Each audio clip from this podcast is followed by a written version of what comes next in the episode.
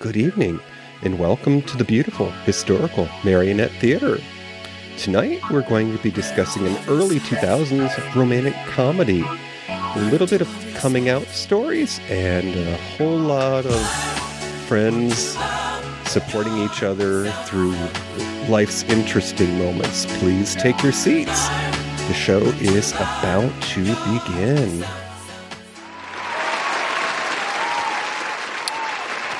Well, Toppy, it is a fine evening here in the old town tonight, and uh, you know, I don't think that we should uh, hold back uh, any longer. I'm just going to introduce tonight's guest. Go for it. Golly, it's Jamanda Toppy. It's so nice to have her back here in our town. You're looking well. Golly, you can tell. Dolly, you're still glowing. You're still sewing. You're still going strong.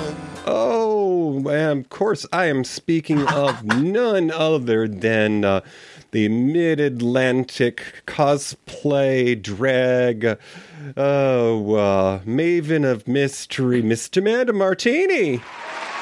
Hello, hello. Hi everyone. I am so happy to be back for my we just we decided seventh time. Ooh. Seventh time. Wow, seven. Third. It's like that spin the bottle game, seven in heaven. It's in heaven. Oh, oh my. Oh my! Well, before we're seven minutes in, um, Amanda, would you take center stage there so we can let our listeners know about what we're discussing tonight? Sure. Dennis is a free spirited photographer. He shares his house with a handsome himbo, Cole, in the suburbs of Los Angeles. The two are part of a circle of out gay men, each with their own troubles, and each helping out at their older friend Jack's restaurant. Together, they help each other struggle through the complexities of love as gay men in the newly arrived 21st century. Grab a slice of cake and your camera. It's time for the Broken Hearts Club. Take it away, fellas. What do you get when you take a dash of the silver screen? A pinch of golden oldies? And a smidgen of screaming. It's time for Matinee Minutia with your host, DJ and Toppy. Well, good evening, Mr. Smelly. It finally cooled off on the surface of the sun, and uh, what a perfect night to have our dear friend Amanda here with us tonight. Certainly is. It's lovely. So, uh, tonight's film is an early 2000s romantic comedy. And uh, I thought that we would go ahead and play the trailer from this film to give you an idea about it. Here Yeah. we go. Welcome to West Hollywood, California, the San Francisco of Los Angeles. There's not a single film in the cinema canon that paints a portrait of a gay man that any of us would aspire to be. Can you imagine if they made a film about us, our group of friends? I know they're my friends. I just don't know if I can trust any of them, especially when it comes to men. You must be Ennis. That's Dennis. Somebody ate the D. Clearly, without them, my life would be a lot less fun, but with them, I don't know if I'll ever be able to have a life of my own. Do, do you know what I'm talking about? Do you want to keep it short on top? Sony Pictures Classics invite you to join Cole, He's gorgeous, completely straight acting. What are the chances of me getting your number? What are the chances of you hitting a home run? Print neatly. I want to be Cole. Why can't I be Cole? Howie, Dumb, gorgeous people should not be allowed to use literature when competing in the pickup pool. It's like bald people wearing hats. the newbie, My mom mentioned that she made key lime pie. I said, that's great. I love key lime pie. And I'm gay. I bet she wishes she made apple pie.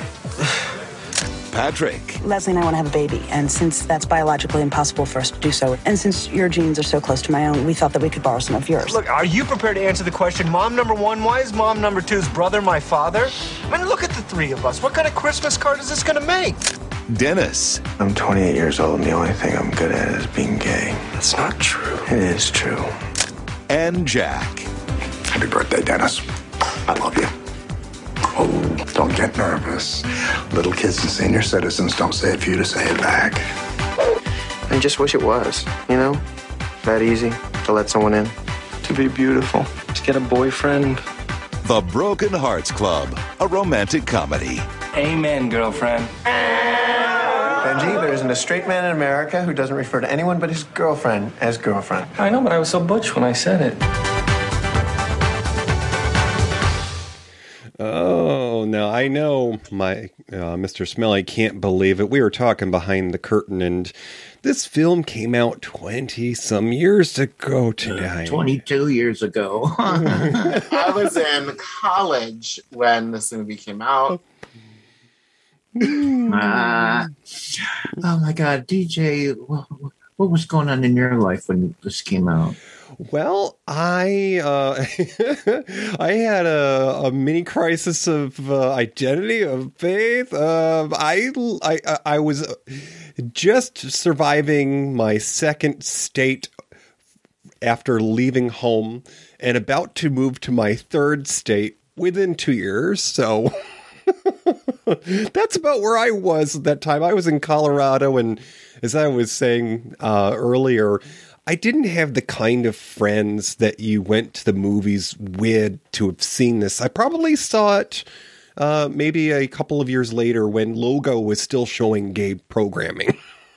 Ah, yeah. Uh, let's see. Uh, this was um, after I broke up with my 13 year ex and um, was really kind of in the dating scene for really the first time in my life at the age of like i don't know what i was 37 38 and so um, that's what i remember. Um, and i'm try- i'm trying like the hell to think of who i saw this movie with. And i think it was someone i was dating at the time. Um, but that's that's what I remember. I was not out yet. Wow. Was there ever really a time you weren't out? I mean, to be honest, no. But like I had not like come out yet. And I was renting this movie as well as some other movies we'll talk I'm sure we'll talk about when we talk about, you know, recommendations. Um other movies from my local video store in Logan, Utah where I went to college. And I think I was the only person who was renting these movies because they were always available. And eventually I bought them. So my copy of Broken Hearts Club DVD has Hastings, like the sticker ri- still on it. um, but yeah, so like I wasn't even out yet. This movie is one of the movies that like like this was quote my generation of like queer cinema that like helped me then like come out. Uh, so let let's uh, be honest, Amanda. Did you bake your own key lime pie? I mean, if I if I could if I could bake pie, I can I can do cake, I can do cookies. I'm not very good at pie, but oh, but uh, honestly, so I probably came out. I came out like two years after after this after this movie was out. I came out like Mhm. 2002. Um, but no, it was not a key lime pie. It was much more. it was much more intense than that. But and, uh, uh, uh, th- th- this movie, again, I watched it, you know, this week, uh, preparing for this, and it just brought back such nostalgia of like that time. And again, and like in the movie when they talk about like, you know, when someone's like newly out and everything's like wonderful, and then he's like, oh, and then then you become us, the queen. And uh, anyway, I, it was. Uh, I, I though the movie again, to be honest, the movie is not great. It's not groundbreaking by really any means, aside from the fact that it, it was a queer movie, you know, in, in 2000. Um, it definitely has like really really strong nostalgia for me and like a uh, and like my group of friends. hmm Yeah, it definitely gave you a feeling of normalcy. It's like these are everyday people, and it's nice to see characters like that in a story because a lot of films you watch, you're like, uh, you know, you're trying to figure out if you relate with the characters. Right. So, Demanda, this is our second film in the month of June, uh, Pride Month. If you would be so kind, could you uh, read this little snippet here we put together about history of diversity in gay pride? Sure. So, uh, interracial marriage was not legal in the U.S. until 1967, uh, Loving versus Virginia, almost a century after the end of the U.S. Civil War. It wasn't until 1973 uh, before the American Psychi- Psychiatric Association removed homosexuality as a mental illness. Four years after the riot at New York, New York City's Stonewall Inn, a series of spontaneous protests by members of the gay community in response to a police raid that began the early morning hours of June 28, 1969, at the Stonewall Inn uh, in Greenwich Village. Patrons of the Stone of Stonewall, other village lesbian and gay bars, and neighborhood street people fought back when the police became violent. It wasn't until 2000 that the Netherlands became the first country to legalize same sex marriage. In 2003, Belgium became the second country.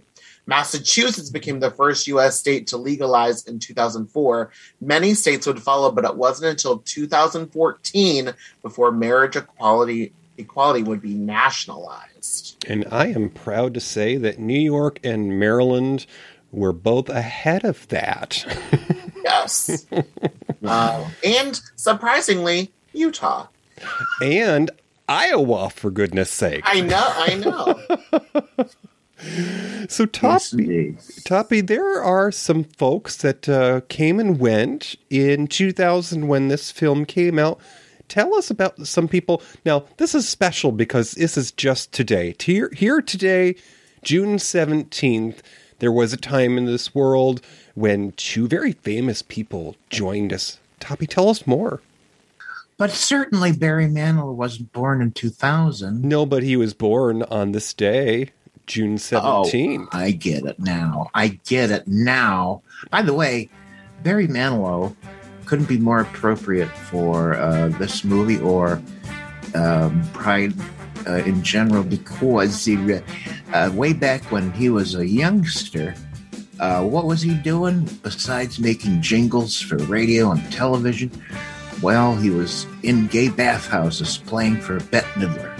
Playing, the, playing the music for Bette Midler. So how about that? yeah, he and Bette Midler playing in bathhouses. Again, could you imagine that? that always just strikes me as so crazy that they that they used to do that. But Yeah. work. I love it. Yeah, only in New York City. Uh, Jodie Whittaker was born on this day.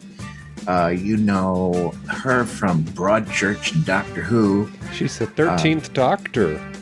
Amazing. Um, and we had some deaths. Uh, Walter Matthau from The Odd Couple. He was uh, passed away at 80 years old. Steve Allen, uh, classic uh, TV comic and talk show host, passed away at 79 years old. Jason Robards, we did a little movie of his called Max Dugan Returns. He passed away at 78. and there's a terrific, uh, very rarely seen film for the holidays called The House Without a Christmas Tree that starred Mr. Jason Robards as well. Yeah.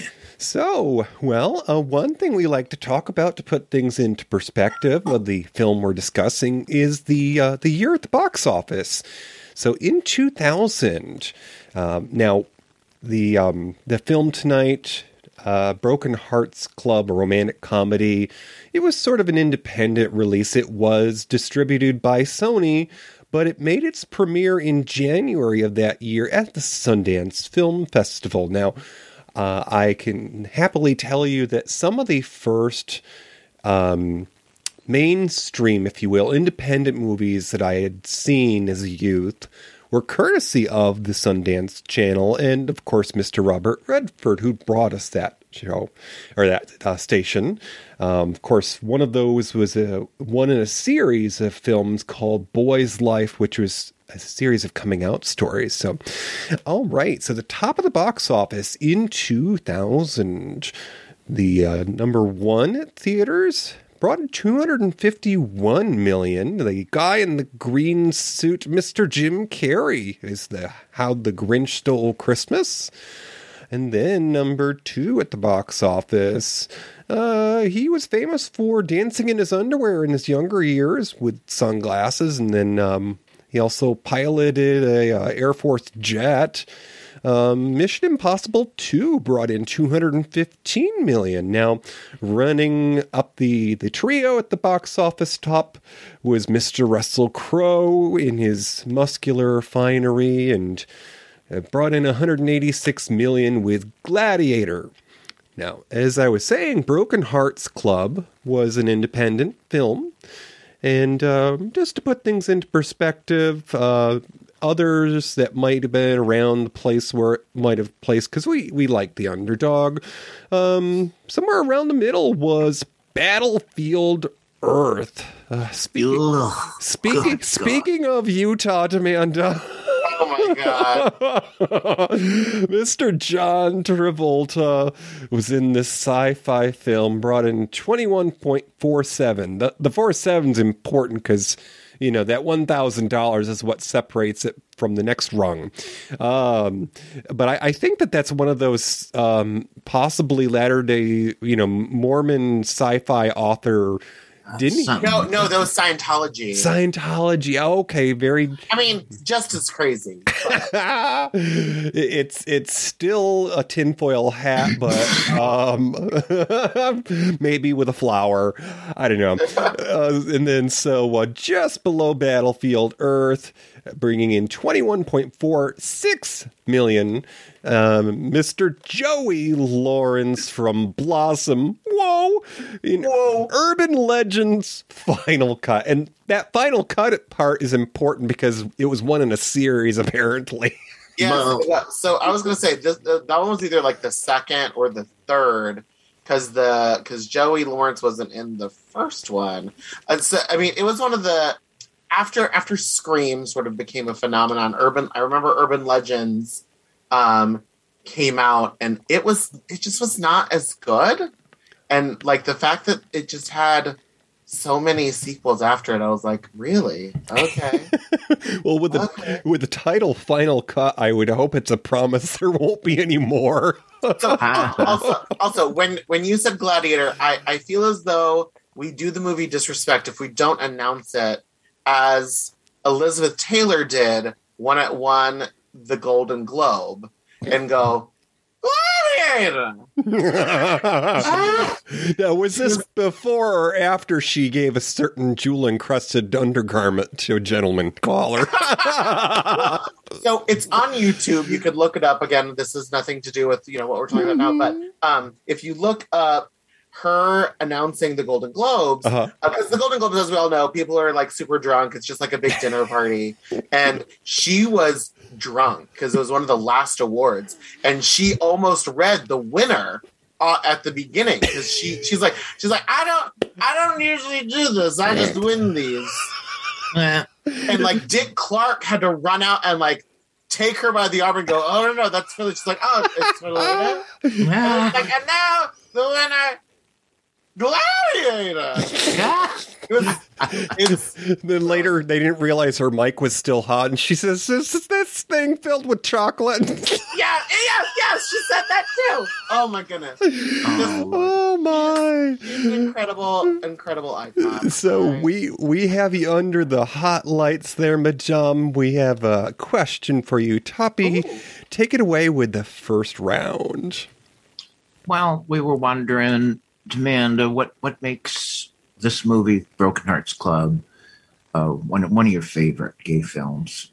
So I kind of was like hinting at it earlier. Um, but like this movie was so I was still in the closet in college in Utah and I was kind of living on my own. Like I lived with roommates, uh, one of whom was a cousin of mine, and uh, so like still had like family like around and stuff. And so I was like slowly like, oh well, I'm gonna go rent this gay movie and watch it when no one else is home. And then I would get braver and be like, oh well, this is just a romantic comedy that I'm watching. And so like I would rent this movie and uh, Trick and uh, Edge of Seventeen and um, Get Real and again a bunch of other uh, movies that kind of came around. Uh, you know, there was like that like peak of like queer cinema. Uh, I shouldn't say queer cinema. I would be like white gay gay male cinema in like those early 2000s and um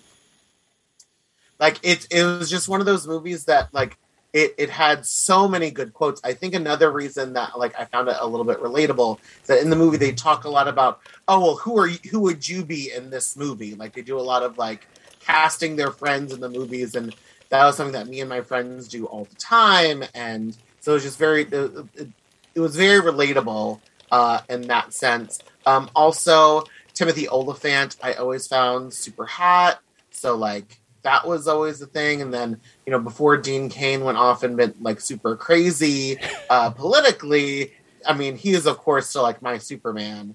So uh, of course I, w- I was into that as well. Se- seeing him make out with Andrew Keegan from Seventh, was he on Seventh Heaven or another one of those like early WB shows? Um, anyway, it it was it, it was like hot hot guys. Uh, everybody's gay, which was wonderful.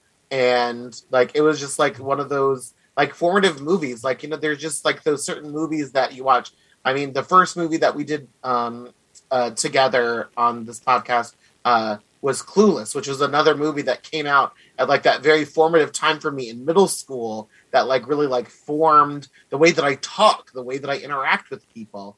Um like this movie to this day, I still have a friend that I swear to God we'll be sitting down and we'll just go. Meanwhile, when you know when a hot guy walks by, a, a, a very good friend of mine um, who is straight, unfortunately, um, he has always said that he wants to uh, a punk band and name them the Ultimate Meanwhiles, and their first album be called With No Souls, which is which is what they call Cole in this movie.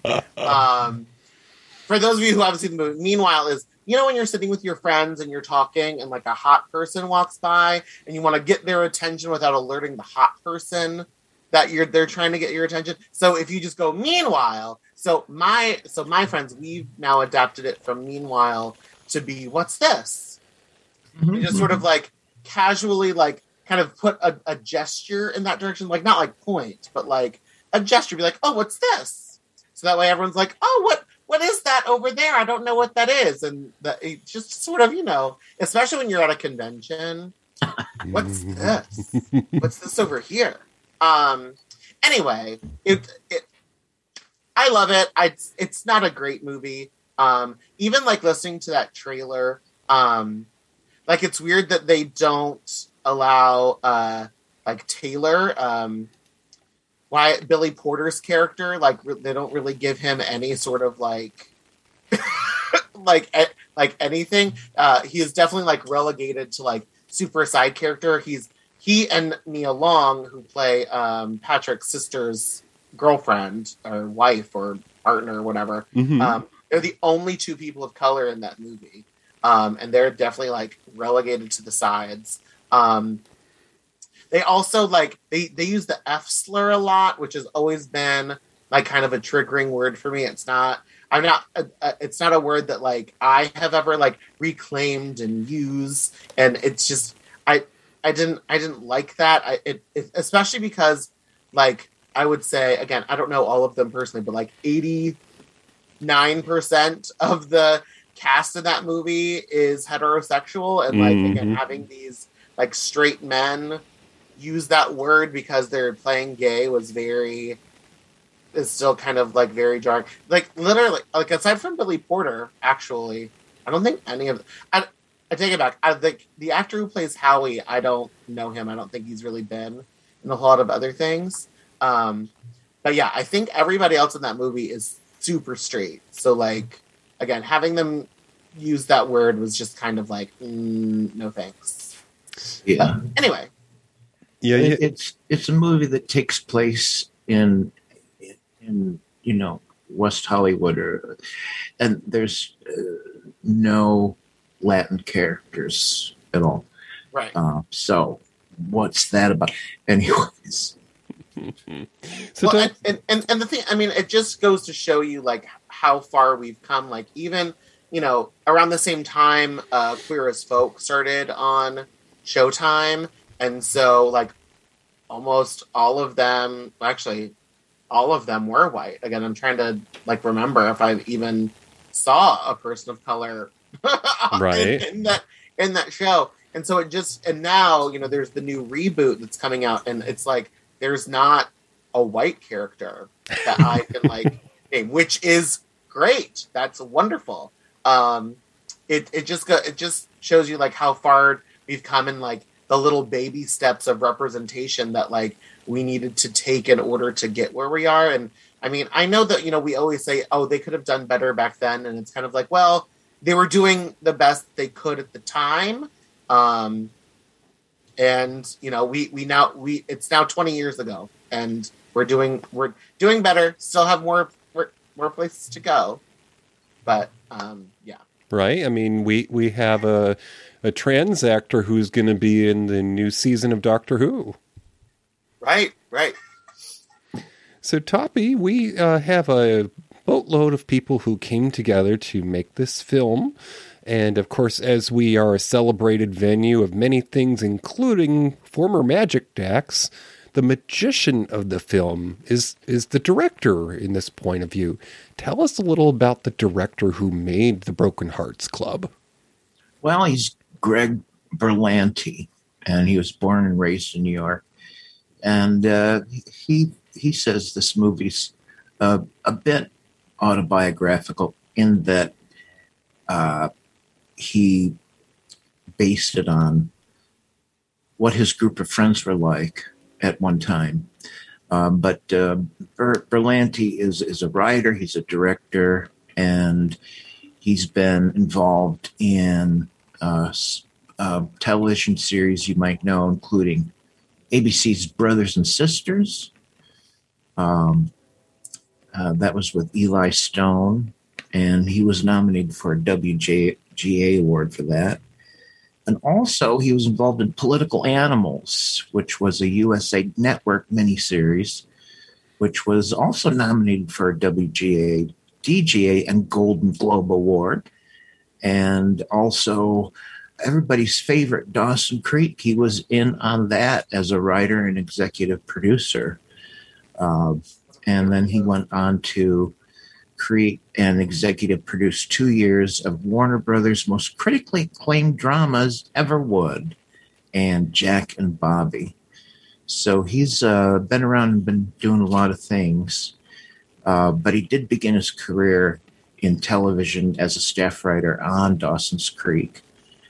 And uh, he became, and only like a year later, uh, he became the showrunner.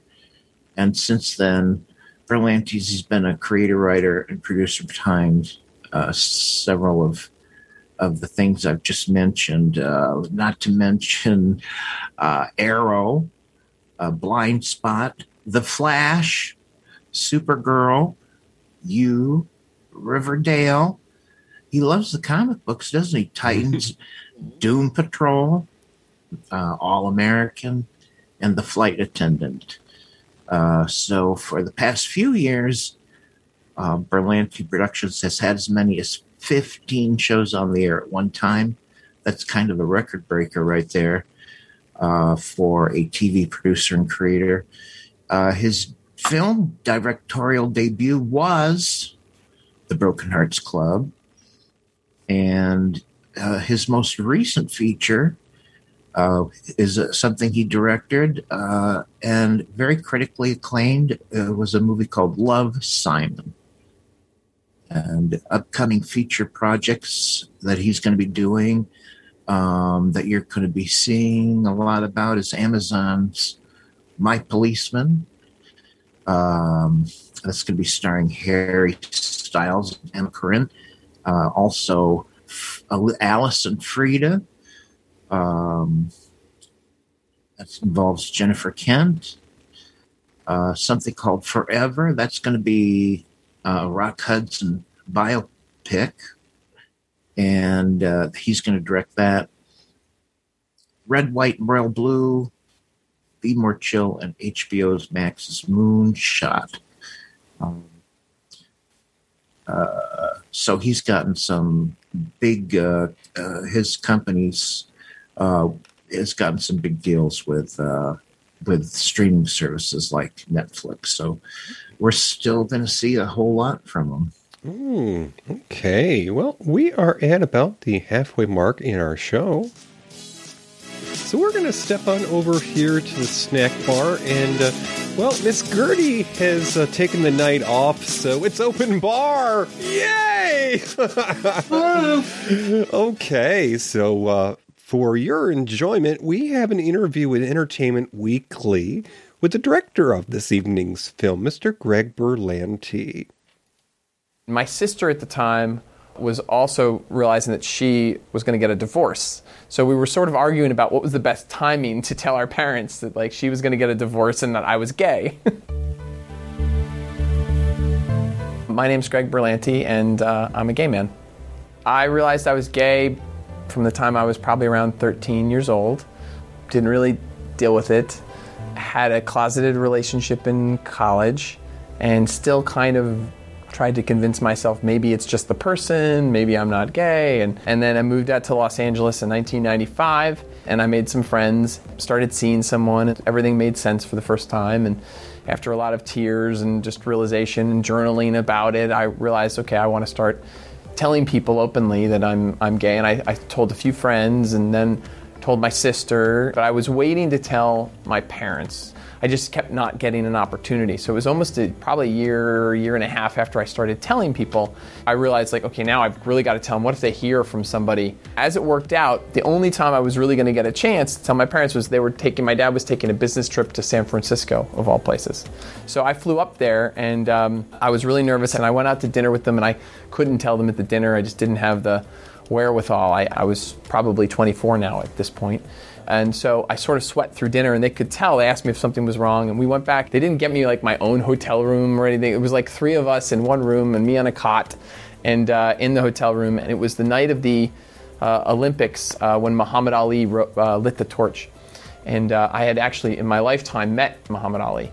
And uh, you felt like you were meeting a spiritual or religious figure. He had such presence and uh, really inspired courage. And so he lit the torch, and and uh, I turned off the television set.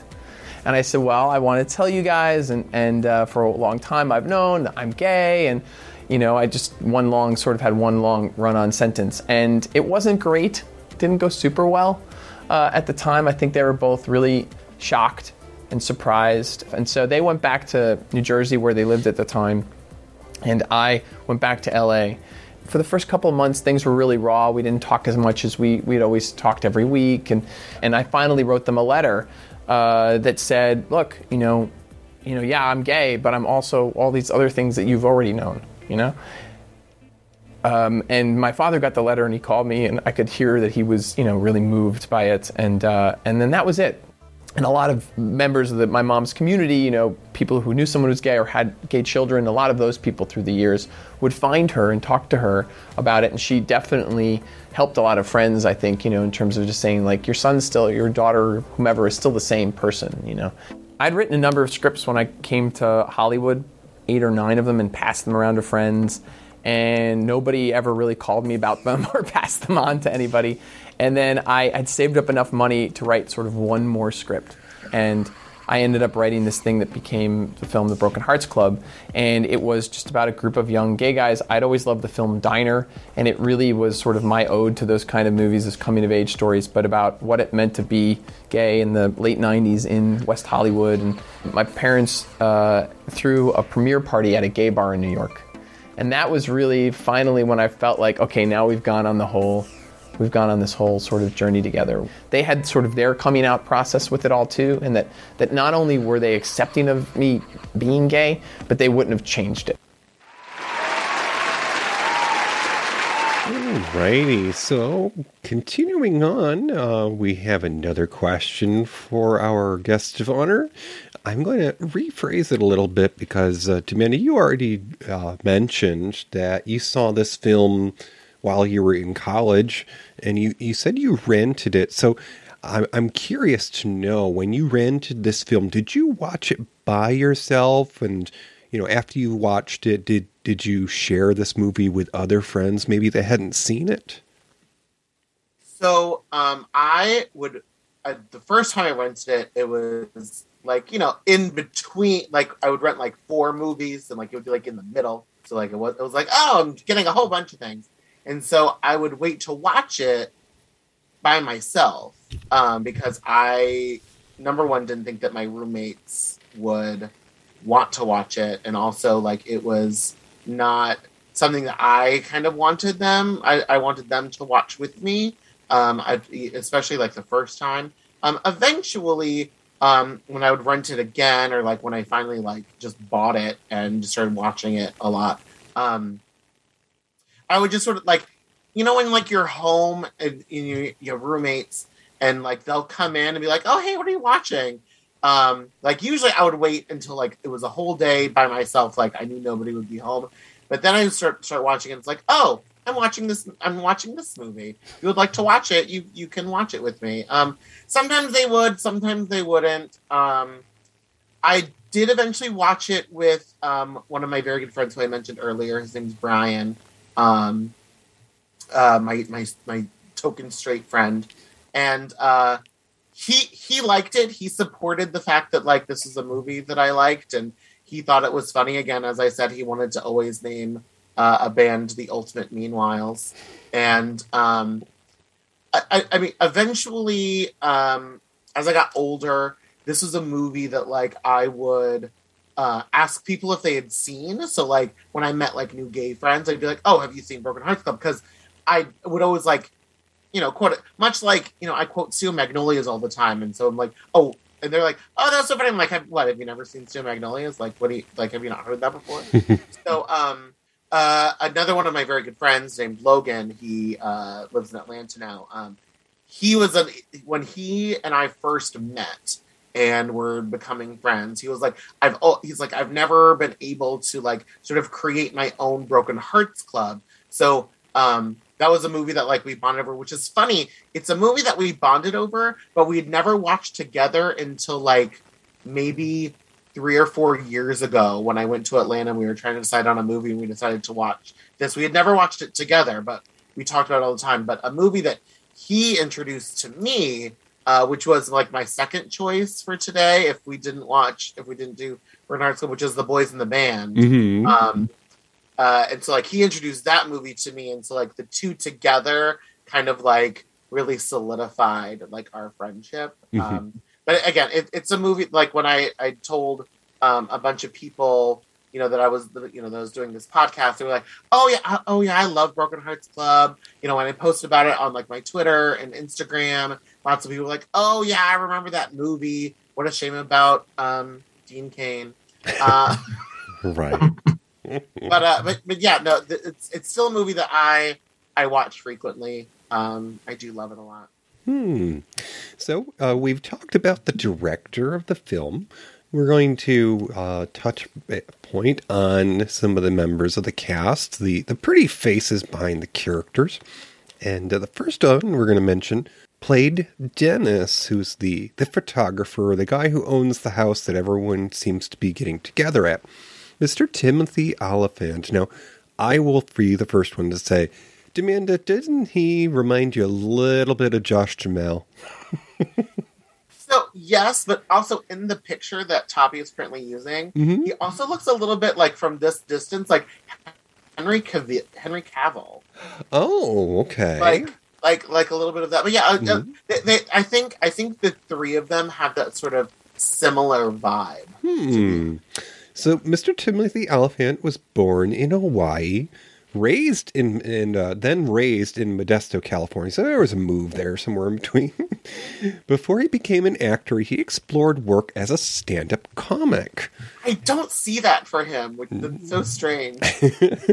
His first screen role was a brief supporting role in The First Wives Club. I remember that. He was like on screen for two minutes, but he was the, he was the young director who wanted her to play Monique's mom. Exactly. It was Goldie Hawn's floozy fill-ins, um, you know, basic agent uh, kind of. Anyways, he adult film director. He was in the First Wives Club in '96. Of course, for those of you who don't know, First Wives Club, you should have your gay card taken away. Bette Midler, yes. Diane Keaton, Goldie Hawn, and uh, the Broken Hearts Club was Mr. Olyphant's eighth film. Now, just prior he was in, of all things, Advice from a Caterpillar in 99 with Andy Dick. oh, and that was about a woman that falls in love with her gay friend's boyfriend.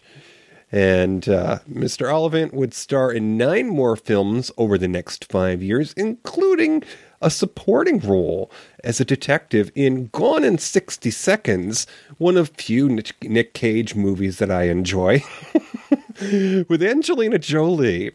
Uh, and then he was also in Head Over Heels in 2001 with uh, Freddie Prinze Jr., who of course was later in some of the Scooby Doo movies that were made as uh, Fred. Also, like you, you, you're not going to mention Scream Two, which was like for me like the, the the next thing that I remember him in. So good. I don't know. I'm all about the ascot. and uh, in uh, Head Over Heels, that was about a young woman who's attracted to a man despite her thinking she's seen him kill someone. I mean, you know, if he's hot. But uh, listen, there's many things I can forgive. Most recently, he had a series of guest appearances on FX's Fargo, which includes Angelina Jolie's ex-husband Billy Bob Thornton, and that was in 2020. Uh, Mr. Olyphant has done voice acting for Fox's The Great North animated series, which I enjoy. And today, and most recently, he was he had a uh, a big guest star role on The Mandalorian. Ooh. And to date, Mr. Olyphant has 74 acting credits now, Miss Thing. Uh, we were talking about our superhero who oh. maybe turned right. very hard right. So, Dean Cain, uh, he plays Cole, the, the big himbo of the group. Uh, so, he was born in Michigan, uh, grew up in Hawaii, and attended high school in Santa Monica, California. He attended and played football at Princeton, where he was a history major. Uh, he dated Brooke Shields. I, re- I remember that in um, I think it was like Brooke Shields is like VH1 whatever like mini or e entertainment thing. Yeah, he dated Brooke Shields while they were like in college or whatever. Um, his earliest TV acting roles were guest appearances on 90210. Oh, oh, I remember this. Um, Broken Hearts Club was his seventh film, three years after his four season run on ABC's Lois and Clark listen, if you do not know Lois and Clark, like it, like the early seasons, I think were really good. Then like it took this crazy turn, and it was it was such camp magnificence. Um, but Dean Cain is is like the like I think he's the reason that I find like tall guys with dark hair like extremely hot. Like, uh the the whole that whole Superman. Anyway, Cain's first film after that was Best Men in '97 with Andy Dick. Andy Dick was all over the place in, in, the '90s, and Drew Barrymore. I don't even remember that movie. Um, four best men pick up their friend, the groom, outside prison. On their way to the chapel, they stop by a bank and get involved in a robbery. What? the bank's surrounded. The FBI takes over. What? I've literally never heard of that movie. I'm gonna I'm gonna Google it later. and See where I'm gonna have to watch that. Cain would later appear in 12 fil- films over the next five years, including Fire Trap in 2001 with Lori Petty. An ex-con steals an advanced computer chip during an office building fire, and Rat Race. So a lot of people tell me. So that had Whoopi Goldberg, Cuba Gooding Jr., um, the guy played Mr. Bean. That's another movie that a lot of people talk about being like one of their favorite movies of the 2000s. I've never watched it. Hmm. Is this something that I should watch? Hmm. A Las Vegas casino magnate determined to find a new avenue for wagering sets up a race for money. Um, to date, Dean Cain has 193 acting credits. Um, he has also become super political uh, Mhm. and has been very he's been very flip floppy, especially you know since we're talking about Broken Hearts Club and uh, queer people and all that stuff. He's been very flip floppy about supporting LGBTQ issues. Um, and previously, he's been like, "Yes, of course, I support gay people." I was in this movie in 2000, but like recently, he's been not supportive. Um, again, I don't want to misquote him, um, but anyway, he's he's sort of lost that luster for me. But I will always remember him as my Clark Kent. Nice. Uh, and Amanda, do you have a, a favorite character in the movie? So, my favorite character in the movie, because in our group of friends, I people always tell me that I'm Taylor without the fact that I have never been in a long term relationship. but I but I'm the one who's always gonna give everybody advice and like tell everybody like uh when when Taylor redoes Dennis's house and, and Dennis is like, "Where's all my furniture? It is spread evenly throughout the house, um, distributed evenly." Um, but Taylor's my favorite. Again, that like Taylor's first big scene is uh, when Taylor finds out that he's been dumped for for a for a hyphen for an exclamation for punctuation mark. Um, a, a, a, some anyway. Dash. So but when he's like, he's like, no Judy, no bet, and then he's like, the beach, Celine Dion in hell. Oh, Beaches soundtrack, track four.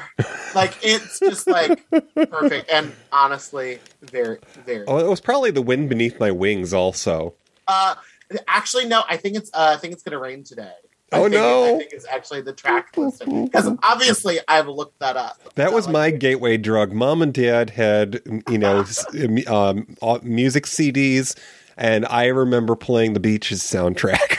Yes. Mhm. Oh, Beaches So that- is so good. That was B- Billy Porter's character, right? Yes. Yes. Billy Okay. Porter. Well, Um, I, I just wanted to say that that uh, the first time I ever heard about Billy Porter was he started making news because of his fashion choices at several award ceremony or you- what you- have you. Like the, I mean, in like the last five years. Yeah. Anyways, before that, I, I didn't know who he was. I had no clue. And so when I watched this movie for the second time, um, I, I, I couldn't believe it. Oh, my God, Billy Porter's in this.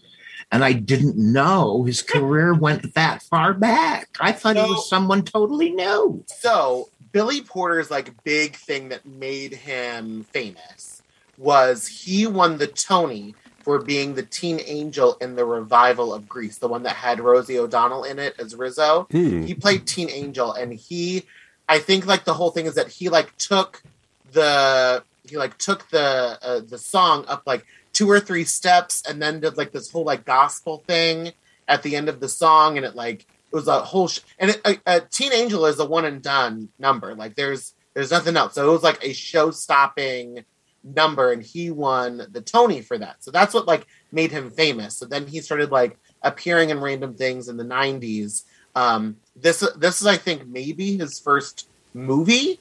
Um but anyway no, so this movie is what introduced me to billy porter and then um i remember then when YouTube became a thing, I remember seeing him on the Rosie O'Donnell show um, for for Grease because that was around the or or at least he was on there because may, maybe he was in something else, but he had already won the Tony. Because I mean that production of Grease was like 93, 95 maybe. Wow. Anyway, yeah, he, I mean he's been and and and the the you know more recently, uh, you know he was on Pose, which is why he was at all of these fashion, you know, all of his fashion stuff because he was, you know, on pose. Anyway, I love Billy Porter. He's wonderful. Yeah, he is, and I just had no idea his career went that far back, and and, and that uh, you know his Tony was in the '90s. That's it's just amazing. Um, let's talk about the actor played Benji. I just love this. His name's Zach Braff. How'd you like to be named Zach Braff? Uh, he was born and raised in New Jersey. He attended school with uh, R&B artist Lauryn Hill. He grew up near actors Elizabeth uh, and, and uh, Andrew Shue. Uh, Broken Hearts Club was only his fourth film, and his prior film was a supporting role in Blue Moon with Rita Moreno. And Braff would shortly thereafter be cast in Fox's hospital comedy Scrubs uh, from 02 to 2010. And that was alongside Sarah Chalke. In 2004, he made his directorial debut with Garden State. Uh, in 2004, with Natalie Portman, Jim Parsons, and Jean Smart. That was about a quietly troubled young man who returns home for his mother's funeral after being estranged from his family for a decade. After Scrubs, uh, he would continue to work in film and appeared in four of them over the next five years, including The Color of Time. Uh, also, um, his most recent movie is the aforementioned Moonshot, uh, in which a college student who helps a college student helps a barista sneak on board a space shuttle to Mars. How about that for a plot? uh, to date, he's got 43 acting credits and 13 directing and producing credits. Hmm. So, Toppy, I'd like to dial it back only a moment to the last question you asked Amanda. The favorite character in the film. So, I've seen this a few times. Uh, I had seen it in many years until recently. But uh, I would have to say that if I had to pick favorite characters, uh, I'm a little torn, but I feel bad for the newbie, the one who's Oh. just coming out because um, I mean, I came out at 22, and at the time, uh, I had one way airfare to Dallas, Texas, where I was moving with my 18 year old boy, 18 year older boyfriend at the time. So I feel for that character because um, he's falling for the birthday boy, Dennis. And that moment when they're in the hospital, you know, spoiler for anyone who hasn't seen it, Benji eventually overdoses and they're in the hospital. And there's a moment where Dennis is sitting in the hallway and um, I'm forgetting Newbie's name right now. but they have an exchange there, and Dennis basically tells him, You were the wish because the, the guy relit the candles on the birthday cake when it was revealed that the birthday boy didn't even get to blow out his own candles because his friend's love life was in a crisis. So that just uh, it it turned my allegiance there to the new kid because he gets turned away from the sweetest guy in the story and he's not given a chance. I was the newer kid at one point, and I actually have had the table turned too. I, I once dated a guy who was about ten years my junior, trying to to figure out what was it like to be the older guy, and of course that didn't work out. But so Dennis and the the the newbie were my favorites. What about you, Toppy? Oh, I think um, Billy Porter was one. Um, I liked the the central character, uh, the birthday boy, because it's sort of seems to be sort of the one that's pulling everyone together somehow or other.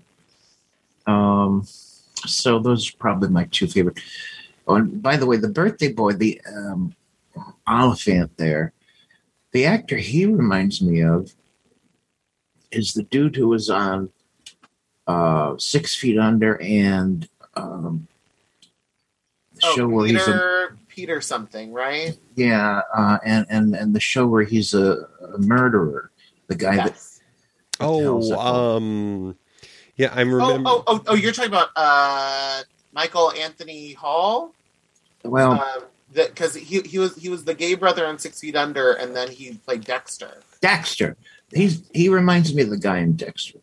Anyways, yeah, I uh, I thought the cast was kind of well rounded and, and and they had a lot of interesting characters and in a sitcom sort of way um, because it was kind of written a little bit like sitcom and the lines you know and there's a lot of memorable lines. It it, it like the the the whole movie is that it's like you know there's there a group of friends but like everybody fits like their little like trope Uh, so it, it's it, that's why it feels very sitcom where it's like everybody still has like the stereotype that they're sort of like that, that they're sort still embodying. Um, but be, where it's just where again, um, see now I can't remember Andrew Keegan's character's name either. Where he like brings up, well, are you only friends because you're gay? And it's like, well, when you when you're a queer person and like you develop queer friends, it's like, yeah, I guess that is the reason that like we became friends, but then you know we stayed friends for other reasons. Because like now, a lot of my gay friends, the reason that we're that I'm friends with them is because we're all drag queens. but like you know, we stay friends because you know we have lots of other things in common, and we you know talk about other stuff. But it is, in, but we also all have also varying other interests. So like it is very, it's relatable to in in a sense of being like, yeah, you do if you're a person who has like a diverse group of friends, like everybody kind of still fits a weird trope of some kind. Again, stereotypes exist for a reason. And I just looked it up. Uh, Andrew Keegan's character, the one that I liked, the newbie, was Kevin. Kevin, Kevin. he remind. It's not the same actor, but it reminds me of the actor who was in American Pie. yes. So I mean, he's he's also of that same generation. Like the, another movie that Andrew Keegan was in. He played the bad guy in Ten Things That I Hate About You with Julia Stiles and Heath Ledger. Um, he plays the like the asshole kid in that one, which again is a fun, cute little film. hmm And you know, of of every, anything else we can mention about this movie for somebody who hasn't seen it, this is going to be really out there in left field. Speaking of the Broken Hearts Club and their penchant for playing, was it baseball or softball? I forget. Softball. so, so yeah, it, well, so like they say it's baseball, but it's it's like that. Uh, I mean, I know I did it when I worked at a mortgage company. Like we joined a quote baseball league, but it's softball. It's like under under slow pitch. It's not like baseball. Uh, so uh, you know, pitching it out into the left field here. If you see the Broken Hearts Club for no other reason, it's the fabulous hairstylist who does nothing but let them talk, and she is credited for being great with advice. And all she says is, "It's a gift." I guess that's played by up and coming actress Jennifer Coolidge, who around this time I saw in a movie. Um, oh, what's his name? The, the the guy that was at the Oscars this year that got slapped. Oh, uh, Chris Rock. Yes, Chris Rock was in this movie about a um, a rich white guy who dies, and he is uh, basically inhabited by a black man. And I'm Oh, I remember that. That, that. that came out a few years after this. Yes, but Yeah. that that was one of the first films I saw Miss Jennifer Coolidge in, and it, she always plays these trashy characters that are just gold. Because her line in that movie, she like dresses all ghetto, and she wants to get her husband's attention again, and she's like, he's like, "What are you doing?" Because she's like jazzercising. She's like, "I'm back in that, you know, what up." She, so I mean, I, I, she has just such an amazing. Jennifer Coolidge has just such an amazing career of like all of these small parts that people remember her from. Because like what what made her famous was again a year before this movie was her playing Stifler's mom in American Pie. Uh huh. Um, and like that, and that, like again, the entire term MILF is literally based around Jennifer Coolidge. Um, and, and then, of course, like a few years later with Legally Blonde. Um, and that, but uh, my, one of my favorite things that I've seen her in is Best in Show, Oh yeah. Where she's like, we could just sit for hours and talk about soup. Or he's talking about that. It's just so he's so good in that movie. So good. And of course, uh, honorable mention going to John Mahoney from the cast of Frasier, who played Frasier's dad, and he was Jack, who ran the restaurant. And I, I mean, I kind of saw it coming. That spoiler, he was going to pass on. Oh yeah. Uh, there had to be an event because all these types of movie has to have something that brings the friends event, together. yeah. Yes. Now, of course, that could have very well just been Benji in the hospital, but they decided that it needed to be Jack. And if for no other reason that we learned that his partner of 20 some years, Purple Guy, considered himself just not good at talking to people.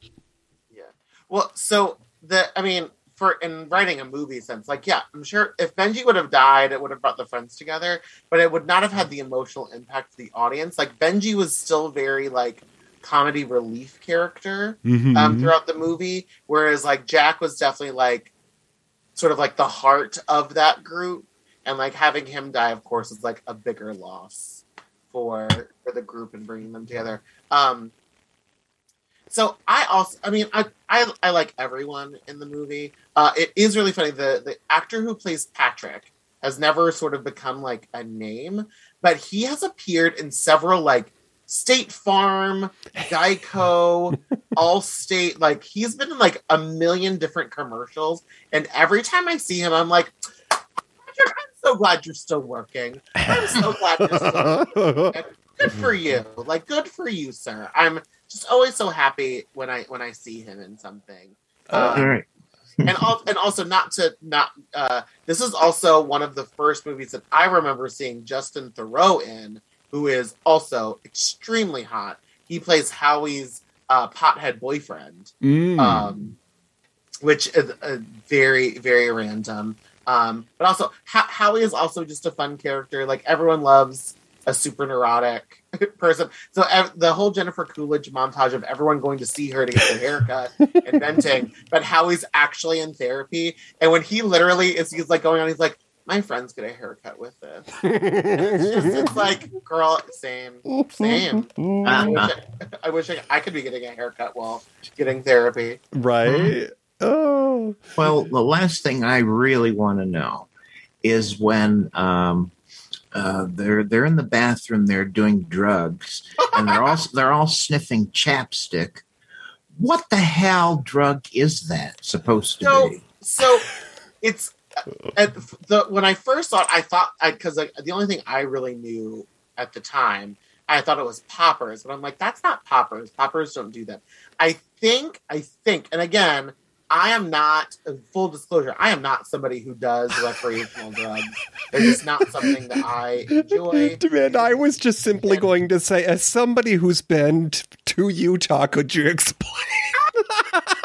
um, but I think I think it's it's G um GHB. I think Oh, okay. in a similar way. Okay. Um, because it's uh, obviously they're not it, but or or I I mean I don't. This is one of the movies now that I don't like watch watch anymore. It's on as I'm doing other things because I've seen it so many times. I would need to watch that scene again to see exactly what it is they're doing. Because I mean, they could also be doing bumps of coke. They could also be doing like um. it- they could it- also be doing it- like uh uh oh what's I mean because they're not they're not doing Molly because he does that earlier at the other party. Well, it looks like they're all sticking chapstick up their nose and sniffing. anyway. oh goodness. I mean, I mean, again, who it could it could be a myriad of it. It could also literally be nothing, and they didn't get approval to like show them doing real drugs, so they made some, something. Well, I mean, let's be totally retro and nostalgic. It's Video Head Cleaner. Well, that's poppers. Yeah, twerk poppers. Oh, well, so we have uh, reached the uh, top of the hour here, and we're standing out in the lobby. We're going to talk about other programs you might enjoy if you liked the Broken Hearts Club. And if you didn't actually see it or haven't seen it right now, or at least lately, you can find it on our favorite free service, Tubi, T U B I. So, this is our snack tray, and uh, I'll go first. I'm going to tell you about something else you might enjoy now. This film actually came out uh, a handful of years before the Broken Hearts Club. I'm actually a little surprised I didn't see it when it came out at first because I was in my first year of college then. In 97, this is a film with uh, Seinfeld's Jason Alexander and John Glover, who was the, the bad guy in the, um, the second Gremlins movie. This is Love, Valor, Compassion, and it's about eight gay men who gather for three summer weekends at a lakeside house in Dutchess County, New York, and that that's the uh, the area that we call upstate. It's like along the Hudson near Albany, where they relax, reflect, and plan for survival in an era plagued by AIDS. So, Love, Valor, Compassion from 1997. Well, that's a good choice. I'm going to choose a movie. I'm pretty sure we did, DJ, but um, this reminded me so much of Jeffrey. Mm-hmm. Um, with um, Patrick Stewart was in that movie, um, and there, there were. This was sort of a, an era where we we'd had our super heavy, dark gay movies that were about AIDS and surviving AIDS and living with AIDS. And Jeffrey and and uh, uh, this movie we're talking about tonight was kind of a, a new era where they they really decided that, well we're not we're not going to focus on that we're we're just going to focus on a, a group of ordinary people who happen to be gay, and uh, it's more about life, death, and and love, and and things like that. So that's kind of where this movie's coming from. In a way, it's it's not groundbreaking, but it was different from those heavy movies that we had for a long time. So I'm going to recommend Jeffrey, and also I I just recommend you know, uh, talk about a, a, movie you could almost describe with the same description as tonight's movie, but um, Boys in the Band, uh, which predates just about everything we've talked about tonight. It's a group of people who, uh, gay friends who come together for a birthday party. And it's, I think it's just really interesting to compare the movies. Uh, so I'd recommend Boys in the Band and Jeffrey.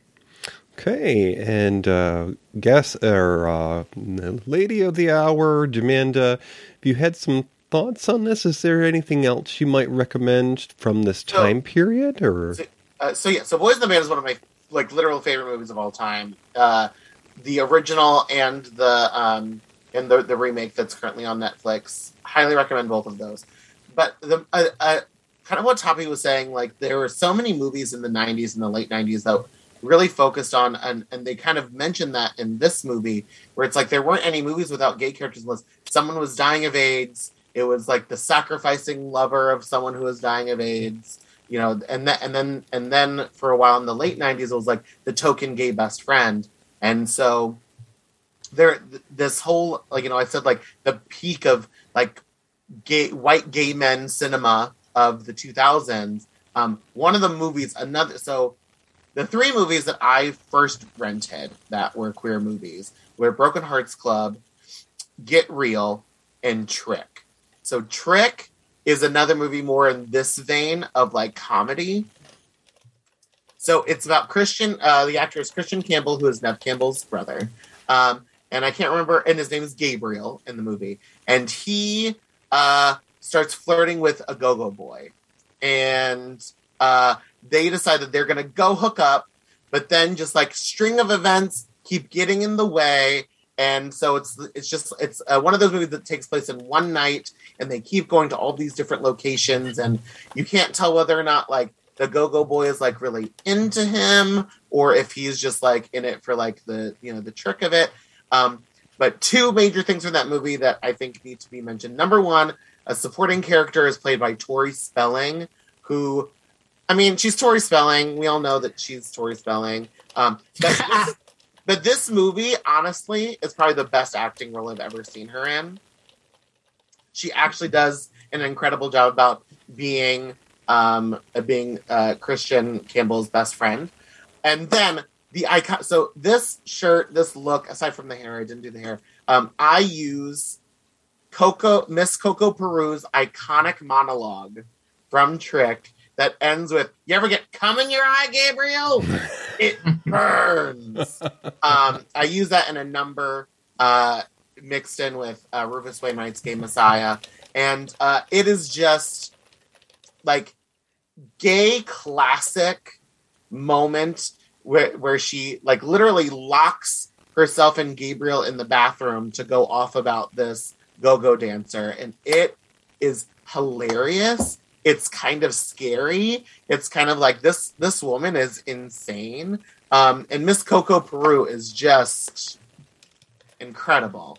Um so if you have not seen it uh i highly recommend Trick. Nice. Well, Demanda, I wanted to tell you that um, the ever mysterious Cronehaven in the room uh, tuned into YouTube, and she says you look gorgeous. oh thank you so much that is so sweet Mwah. And speaking of um, the people who are watching or listening live, because you can do that uh, every first and third Friday of the month, um, we have uh, with us live uh, Billy Star- Starsage, DJ Subby, uh, the aforementioned Cronehaven. We have Lamont Cranston. We also have Tommy Hash Browns, our pal. And uh, Myron Kurtz was also here. So thank you, everyone, for joining us live. Okay. So before we uh, say goodnight to everyone, Demanda, if you could let our listeners know where else they could find you if they're not local and uh, they're not on your mailing list. my mailing list. So please come follow me on social media. You can find me across social media Facebook, uh, Twitter, Instagram, TikTok at Demanda Martini, D M A N D A M A R T I N I. Uh, post, so if you are local to the DC area, um, I post my um, in person schedule so that way people can come, uh, come support the show, support your local drag. Um, this Pride Month, I have a bunch of gigs. Um, I'm doing a lot of story times. I'm doing a lot of uh, live gigs. Um, I'm about to start monthly shows at DC Vegans Botanical Bar. Uh, and anyway, so I'm gonna I'm gonna be around. Please come find me. Um, my next convention that you can come find me at, I just announced it today on my Instagram. I'm gonna be at FlameCon, which is uh, hosted by Geeks Out, uh, which is a queer uh, comic book convention. Uh, it is in New York City in Times Square. I'm going to be the booth babe for another amazing podcast that I follow, Cerebro Podcast, which is um, a crazy little fun queer retelling of uh, characters from the X Men.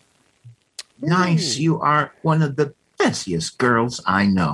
Woohoo! Round of applause for Our Lady of the Hour. I try, I try. Well, we're really happy you were here uh, during this very busy time for you for uh, to join us tonight uh, for talk about this movie. And next time, folks,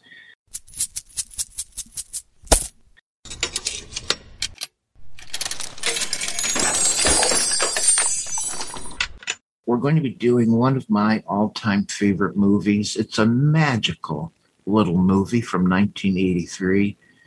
It's about an American oil company that has plans for a new refinery and send someone to Scotland to buy up an entire village, but things don't go as expected.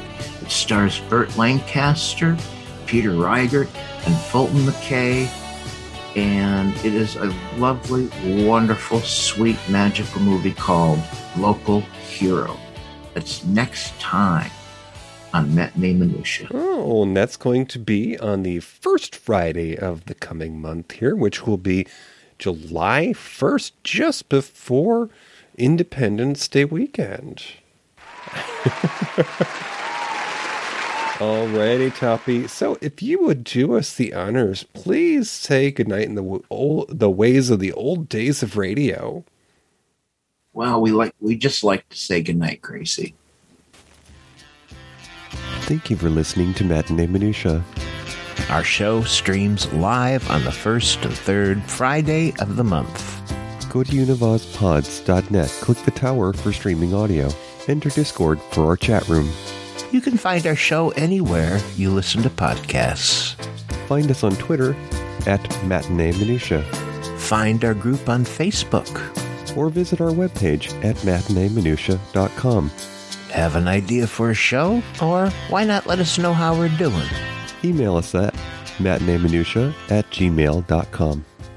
Chubb's Gone Wild with Matt and Tom. Speak up. The Smellcast by Tommy Smelly. Be heard. Tastes like burning with Tim and James. Unique voices in podcasting. The Shy Life Podcast with me, Paul the Shy Yeti. Univazpods.net.